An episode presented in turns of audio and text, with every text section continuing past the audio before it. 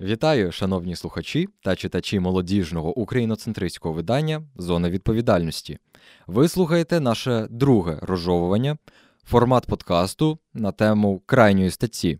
Подякуємо Порошенку, Ахметову та Притулі за їх благодійницькі потуги. Знак питання. З її автором, співголовним редактором видання Павлом Гулем. Привіт, Павле! Привіт, Олексо, наш любий редакторе. Радий е, сьогодні тебе представити нашим глядачам. Дуже сум, е, сумні обставини. Е, сумні, тому що Уляна Костенко трошки прихворіла, і саме тому е, ми тебе муш, мусимо показувати нашій публіці. Але я сподіваюся, ти сподобаєшся, і нас з'явиться все більше, ще більше прихильників свободи відповідальності після нашої з тобою розмови. Вірю в це. Е, Отож, чому б ми нам не перейти одразу до запитань? Чи маємо ми зважати на мотивації благодійників? Чи ми взагалі можемо так робити? Дякую за запитання. Відповідно, коротка відповідь на це запитання ні. Ми не маємо зважати на мотивацію благодійників, адже благодійність це річ, яка абсолютно повноцінна і автономна. Наші думки не мають оцінювати ніщо інше, як цей добрий вчинок. Але е, більш довга відповідь полягає у тому, що не все так просто. Відповідно, я починаю статтю з того, що кожен лідер суспільних е, думок має певний моральний кредит, певну вину за те, що він є лідером суспільних думок, і е, певну вимогу певну вимогу е, зі сторони суспільства, яку він зобов'язаний виконувати, або його просто е, викинуть, викреслять з лідерів суспільних думок, до прикладу, як з політиком, який не виконує те, що від нього хочуть, е, якого потім не обирають. Відповідно, вимогою е, нового часу, часу е, після вел... початку Великої війни, повномасштабного вторгнення 24 лютого, стала благодійність. Благодійність стала такою певного роду національною нормою. Як я пишу в анотації до статті, е, лихоманка після 2014-го, порівняно з тим, що відбувається зараз, це ніщо, і вона триває далі. Відповідно, ця вимога до лідерів суспільних думок, вона абсолютно чітко сформована тим, е, що ми всі займаємося благодійністю на особистому рівні, очікуємо від е, тих, на кого ми рівняємося, або тих, хто е, якимось чином встав в позицію, коли він може продукувати свої думки на маси. Ці люди мають займатися таким же, що і ми. Відповідно, їхня мотивація, як я аргументую, полягає не обов'язково в їхніх щирих намірах. І я взагалі говорю, що зазвичай найчастіше їхня мотивація буде полягати у тому, щоб сподобатися е, своєму слухачу, е, людині, яка буде формувати думку або ж просто виборцю. Відповідно. Я кажу, що ображатися на це не потрібно, адже система побудована саме таким чином, коли є запит і є людина, яка відповідає на цей запит. Відповідно, питання, е, чи ми маємо зважати на мотивацію? Чи ми маємо зважати на мотивацію? Тобто, чи має нас ображати е, саме от цей факт, що вони роблять це насправді не щиро, а роблять тому що нам так хочеться, тому що вони нам подобатимуться таким чином. Я кажу, що ні. Тому що варто звернути саме увагу на дію. Бо якщо ми будемо звертати увагу на мотивацію до дії, то тоді ми зайдемо в дуже складну е, філософську дилему, коли ми починаємо е, руйнувати наші пантеони.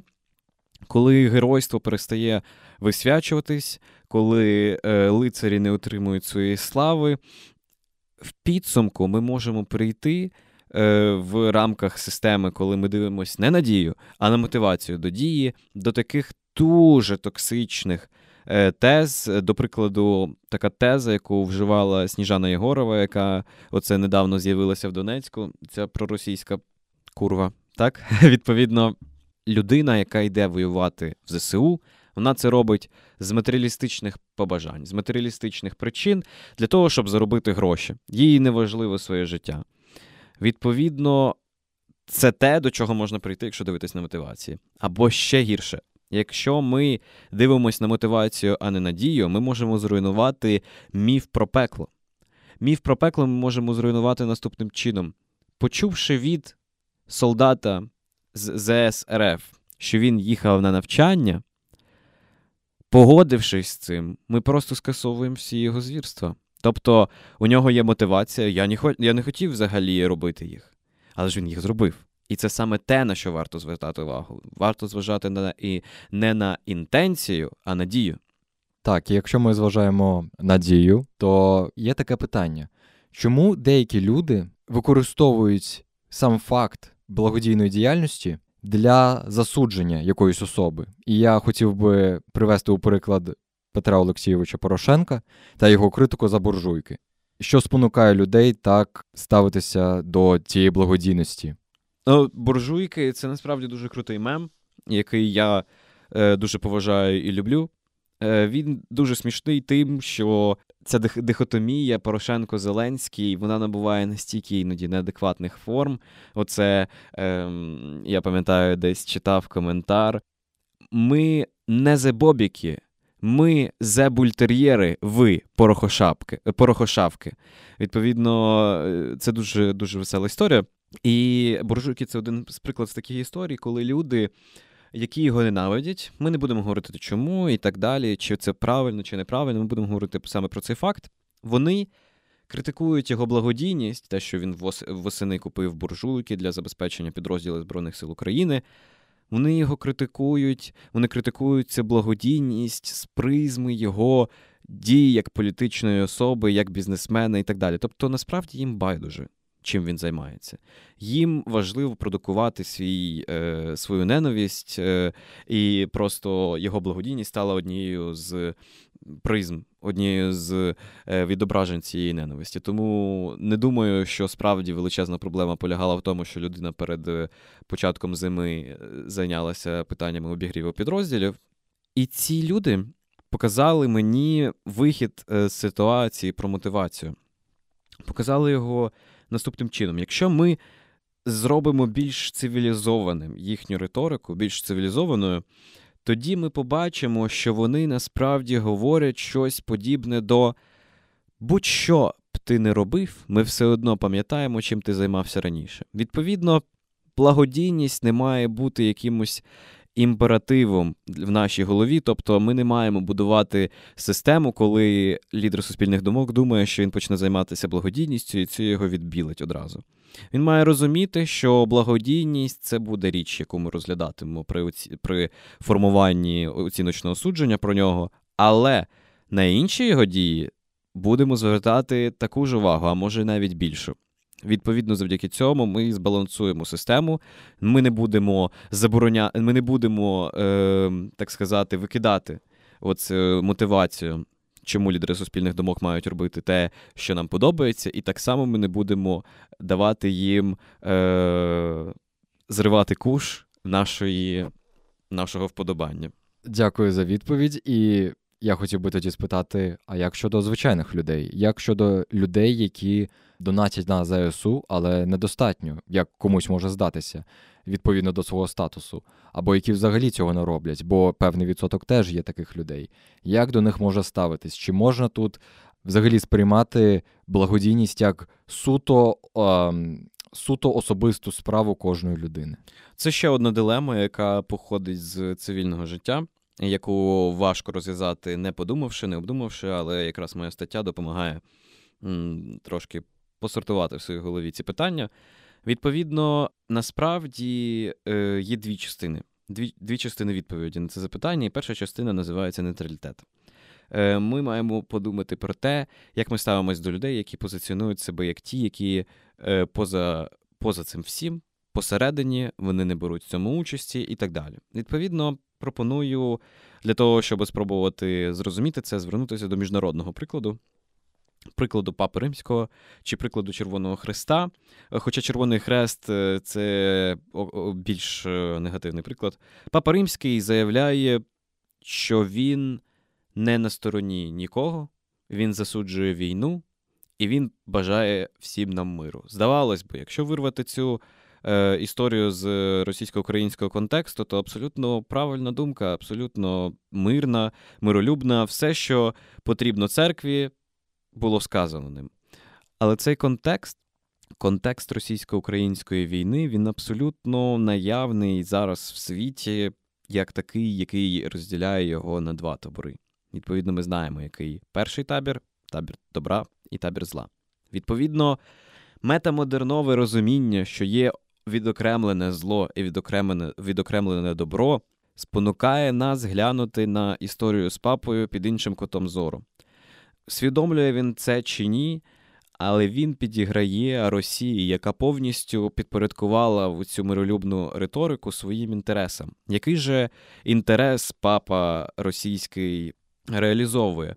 Він допомагає росіянам знизити градус бажання брати активну участь у європейців в допомозі українцям. Тобто європейці слухають ці історії про мир і так далі. Вони думають, боже, справді я маю не брати в цьому участі, маю взяти пасивну е, споглядальницьку позицію. І саме цим він шкодить. Відповідно, знає він це чи ні, він стає на сторону на сторону табору, тому що нам показує російська інвазія те, що саме е, Росія є окресленим, чітко окресленим злом, і саме Україна є чітко окресленим добром в цій, в цій ситуації, і немає чогось посередині ти або за них, або за інших. Відповідно, Червоний Хрест така ж сама історія. Вони кажуть, що допомагають і тим, і тим, але погляньмо правду в очі. Якщо ти лікуєш е, людей, які е, вбивають мирне населення, то чи справді ти на добрій стороні? Відповідно. У нас в Україні теж є приклади такого е, нейтрального мислення, яке насправді е, природним чином дрейфує до російської сторони. Це какая разниця, або ж е, я поза політикою. Це дуже поєднані між собою концепти мислення. Відповідно, ці люди, ну ми знаємо цю цю відому фразу какая разниця на якому язикі, але давайте на російській. Відповідно, ці люди, займаючи нейтральну позицію, насправді толерують те, що має має бути відкинуте. Відповідно, це щось подібне до того, якби наші антитіла не реагували на певні віруси, тому що ну, зараження людини це щось природне. Відповідно, я не буду брати в цьому участь. Е, хоча суспільство це фактично воно цільне як е, антитіло відповідно до якихось зовнішніх подразників. Тобто, поза політикою. І яка разниця створюють плацдарм для росіян або для хороших росіян, для того, щоб вони сюди прийшли. Ну тому що ну, ми ж маємо вислухати їх, ми маємо посмотрети на всі точки е, зрення. Відповідно, це постмодерністська огидна просто е, концепція поглядів, концепція світобачення яку потрібно відкидати, бо ми ми розуміємо, що метамодерновий концепт, е, що є окреслене зло і окреслене добро, він більш істинний, тому що це просто очевидно. Отож, а як можна пов'язати концепт свободи та відповідальності, коли ми говоримо про благодійність? Коли ми говоримо про благодійність, ну, взагалі, варто сказати, по-перше, Е, пробачте, будь ласка, шановні прихильники, що ми так мало е, відрефлексовуємо щодо свободи відповідальності, так мало пояснюємо цей концепт. Ми його собі придумали, ми його реалізовуємо, але вам дуже погано пояснюємо. Ми говорили про аполітичних і так далі. І концепт свободи відповідальності говорить те, що людина стає більш свобідною, коли на себе бере більше відповідальності за себе, за е, за своїх близьких і за суспільство, в принципі, в країну е, загалом. Відповідно, аполітичні люди є прикладом. Е, ворогів концепту свободи відповідальності, зокрема, вони є прикладом людей, які відмовляються брати на себе відповідальність в принципі, і ці люди абсолютно небезпечні. Вони смертельно небезпечні для суспільства, тому що якщо в суспільстві буде ну, відсотків 20 людей, які просто не будуть хотіти нічого змінювати і не брати на себе відповідальність, суспільство почне руйнуватися. Руйнуватися як в Атланті, коли суспільство перестало усвідомлювати себе як щось потужне, і люди перестали брати на себе відповідальність. Відповідно, благодійність е, вписується в концепт свободи і відповідальності наступним чином: по-перше, благодійність це твоя вільна дія, і ти мусив би до неї приходити за власними особистими переконаннями. Про це можна сказати ще більше трошки окремо. І друге, твоя відповідальність е, перед країною вона може бути виміряна, і вона існує, навіть якщо ти відмовляєшся її визнавати. Саме в цьому і полягає відповідь на твоє запитання. Ми дуже добре обговорили питання щодо благодійності з боку е, лідерів суспільних думок, лідерів політичних, або які борються за владу, або за вплив у нашому суспільстві. А як щодо звичайних людей, індивідів? Е, ну, дивись, е, відповідно, особи в особистісний вимір відрізняється від е, рівня лідерів суспільних думок, адже лідер суспільної думки. Свого роду безособовий або, як можна сказати, неживий тому що він е, є прикладом, який сприймає суспільство як ідеальний. І в ідеалу є така властивість, що ми позбуваємо його усіх людських е, чеснот і людських особливостей, типу емоцій і так далі. тобто ми не задумуємося насправді, що вона відчуває, ця людина і так далі. А коли починаємо, то ми знаходимо себе в світі макіавелянства, коли лідер намагається бути добрим, хоча він злий, лицемірний і так далі. Відповідно, люди намагаються не думати про особистий. Е, особисті почуття цих лідерів суспільних думок, але про індивідів ми не можемо не думати. І ми мож, ми навіть зобов'язані е, рахуватися з почуттями інших. Відповідно, це забороняє нам критикувати їхні вчинки щодо благодійності. Чому? Тому що благодійність це вчинок певного роду добра, і добро має оцю властивість сакральності. Тобто, якщо ми позбавляємо добро сакральності, то тоді воно перестає бути чимось благородним. І тут е, знову можна е, згадати наше ставлення до лідерів суспільних думок. Ми відчуваємо, що вони дуже брудні, неблагородні. Коли починаємо розуміти, що вони роблять добро не заради добра, не в ім'я добра. Відповідно, задумуватись над персональними мотиваціями кожної людини це неймовірно складно, і найголовніше, ми ніколи не можемо на 100% дізнатися, чи це відповідає дійсності. І тому я раджу ставитися до благодійності наступним чином. Я знаю, що я відчуваю, і осуджувати я буду тільки себе. В такому світі світлі, коли в світі, коли ти сам відповідаєш е, перед собою щодо своєї доброчинності, ти усвідомлюєш, наскільки це важливо, ми отримуємо більш гармонійне, менш токсичне суспільство. Одна з цілей моєї статті е, показати благодійність максимально е, нетоксичною. Відповідно, розібрати ці токсичні проблеми.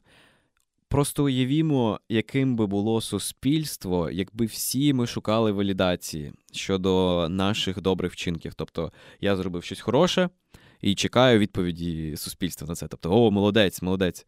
Це б суспільство, по-перше, було б дуже негідним, тому що воно б очікувало підтвердження зі сторони зовнішнього світу, а з іншої сторони, абсолютно нещирим і насправді не прагнучим робити добрі вчинки, і вони в е, підсумку нівельовувались. Ми маємо дуже багато прикладів розпіарених е, в медіа, коли благодійність робиться справді від щирого серця, і це те, що ми маємо імплементовувати на особистісному рівні.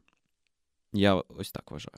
Мені це нагадало, що Руссо десь писав дуже схожу річ, що його сучасники вони роблять всі свої дії, своє життя будують навколо того, щоб догодити іншим людям. А самі вони від природи цього не роблять, хоча їм було дано робити дуже багато добрих речей. А натомість вони шукають валідацію в суспільстві. І то нещиро, здебільшого. Отож, це розжовування було дуже плідним, як на мене, таким самим плідним, як і стаття, яку не завадить вам прочитати у Телеграмі. Ми закликаємо вас відслідковувати, відстежувати нашу діяльність за посиланнями в описі до відео. Якщо ви досі цього не робите або ще не робили, а тим паче, якщо вас це зацікавило. І не забувайте коментувати, висловлювати свої думки, а також підписуватися і не пропускати наші нові відео, які неодмінно виходять. Я вам раджу не забувати про те, чим є зона відповідальності. Зона відповідальності це видання, яке дарує вам сенси і бореться з тими медіа, які ці сенси від вас забирають, які створили відчуття, які створили такий ринок, де потрібно просто часто публікувати бездумний контент, який не дає ніякої їжі для розуму. Ми боремося проти цього, і також ми боремося проти людей несвободи і невідповідальності. Ми ми хочемо збудувати більш продуктивне, більш гармонійне суспільство і без розуміння того, що ти вільна людина, яка має відповідальність за своє життя і тільки за своє життя, і має брати відповідальність за інших в певній мірі. Без цього просто такого суспільства побудувати неможливо. Дякую. Дякую тобі, Павле. До побачення.